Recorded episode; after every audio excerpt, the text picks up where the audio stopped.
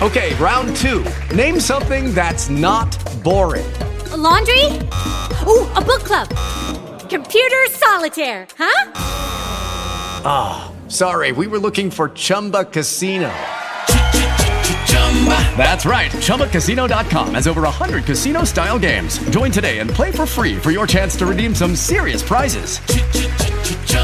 ChumbaCasino.com. No purchase necessary. Full prohibited by law. 18 plus terms and conditions apply. See website for details. Hey guys, it is Ryan. I'm not sure if you know this about me, but I'm a bit of a fun fanatic when I can. I like to work, but I like fun too. It's a thing. And now the truth is out there. I can tell you about my favorite place to have fun Chumba Casino. They have hundreds of social casino style games to choose from, with new games released each week. You can play for free anytime, anywhere. And each day brings a new chance to collect daily bonuses. So join me in the fun. Sign up now at chumbacasino.com. No purchase necessary. VGW. Void were prohibited by law. See terms and conditions. 18 plus.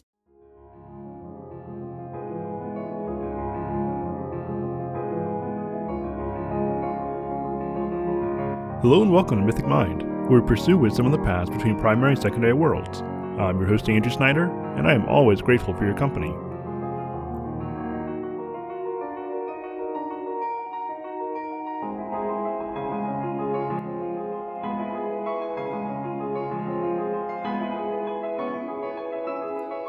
First, I want to thank our latest patron now because I already recorded the next full episode, and so I wanted to be sure to at least give a shout out here.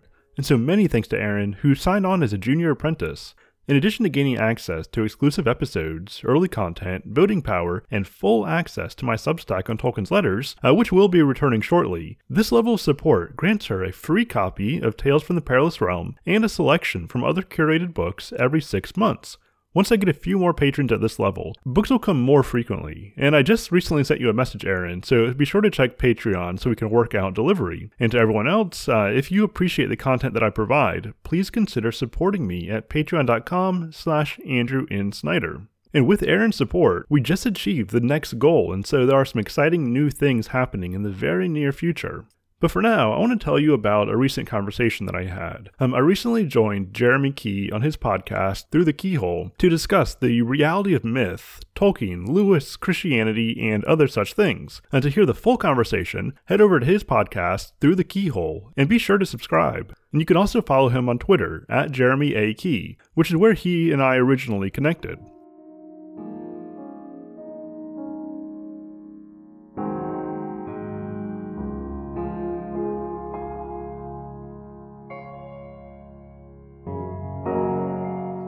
Mentioned uh, I mentioned C.S. Lewis. I mentioned myth mm-hmm. became fact, and so I want to. And I saw you. Um, I saw you tweet uh, a little bit from the passage I'm about to read. Mm-hmm. So I mm-hmm. decided I'm going to read this passage in full. Um, now, as myth transcends thought, incarnation transcends myth. The heart of Christianity is a myth which is also a fact. The old myth of the dying god, without ceasing to be myth, comes down from the heaven of legend and imagination to the earth of history. It happens at a particular date, in a particular place, followed by definable historic consequences. We pass from, from a Balder or an Osiris, dying nobody knows when or where, to a historical person crucified under Pontius Pilate. By becoming fact, it does not cease to be a myth. This is the miracle. And this is the part that I was I was trying to quote horribly earlier. I suspect that men have sometimes derived more spiritual sustenance from myths they did not believe than from the religion they professed. To be truly, to be truly Christian, we must both assent to the historical fact and also receive the myth, fact though it has become with the same imaginative embrace which we accord to all myths. The one is hardly more necessary than the other.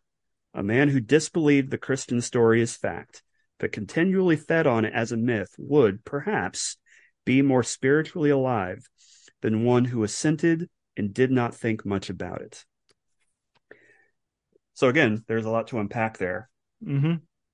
But I know that you've read that what are your thoughts on on Christianity being a true myth? What are your thoughts on on a man being able to derive more sustenance from from the mythic than from the religious if if if they think more about the one than the other just what are your thoughts yeah first of all i I love his reference to you know some of these pagan myths, um, you know the Osiris and whatnot, the the idea of the dying and the rising god, because um, a lot of times people will you know point to the these old myths and then say that okay you know the christian story is essentially some recapitulation of you know these old pagan myths uh, thrown into the person of jesus. Mm-hmm. um, but lewis makes the point and i think this is exactly right and of course he's not alone in this that okay if ultimately the gospel of jesus christ is the story of the cosmos which of course is the christian position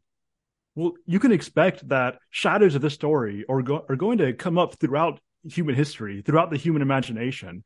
And so it's not so much that, you know, the Christ story as held, you know, by Orthodox Christians um, is a, you know, reflection of these pagan myths. It's no, the pagan myths are actually a reflection of Christ. right. Right. What, um, what, it's somewhere in the book of Acts, and I can never remember where, but somewhere in the book of Acts where it's either it's either Paul or Peter. Again, I can never remember, but one of the other. They are they're talking to the Hellenists, and they are they're saying basically, like, you've got some of the details right. You're just using the wrong names, hmm. and right. like that always that always jumped out at me because like on the surface it's just it's a very clever way of evangelism, but more more fundamentally, I think that there's something right there. I think that I, I think that it was either Lewis or Tolkien, or maybe not either of them, but someone in their orbit said that that myth is myth is the the story God is telling using the images he finds. You know, and, and so like the, the idea of of stories of dying and rising gods that just seem to be found in all these different cultures you know, you could say like, oh, so Christianity is just another one of those. It's like, well, possibly, but what if Christianity is that myth and all these others are retellings of mm-hmm. this this fundamental truth, this fundamental myth? Um, you know, I, I think Jonathan Pageau calls it the universal myth. Um, you know, again, these these similarities that we see popping up all throughout uh, mythic history all over the world, it just seems a little too coincidental to mm-hmm. just be like, you know, South America, the the Mayans and the Greeks and the Mongolians, they all had stories of of dying and rising gods. Well, isn't that something? Mm-hmm. Um, it really is something. Maybe it's more mm-hmm. of something than we give it credit for. What are your thoughts? Yeah, I mean, of course, you can find traces of this idea, you know, as far back as you know, the you know church fathers or um, uh, you know Justin Martyr, the idea that the seeds of the logos are you know spread throughout mm. um, throughout the reality, yeah. right? And so you know even the pagan has access to what we would call Christian truth. I mean, really just truth itself. Yeah. Right. Even the pagan has access to truth, you know, as God's image bearer living in God's reality. Um, and so, yeah, I mean, I think that's exactly right. That ultimately, you can find traces of truth in even these pagan myths because ultimately end of the day you know these are god's image bearers living in god's creation. And so you can only expect that truth is going to emerge in, in various forms even if it's clouded right? Even if it's you know perverted in some cases and in many cases perhaps. Um nonetheless truth is there because you know we are storytellers right? Mm-hmm. And so, in, as Tolkien says, we are sub creators dealing with the materials that are already provided for us by the ultimate storyteller, who, of course, is God. Yeah. And so, yeah, all these myths are um, are kind of working with the story elements already provided to us, and so we can expect that there are going to be these similarities, you know, mm-hmm. across the globe and, and across time, which, of course, ultimately find their ideal fulfillment in the story which became fact mm-hmm. in Christ.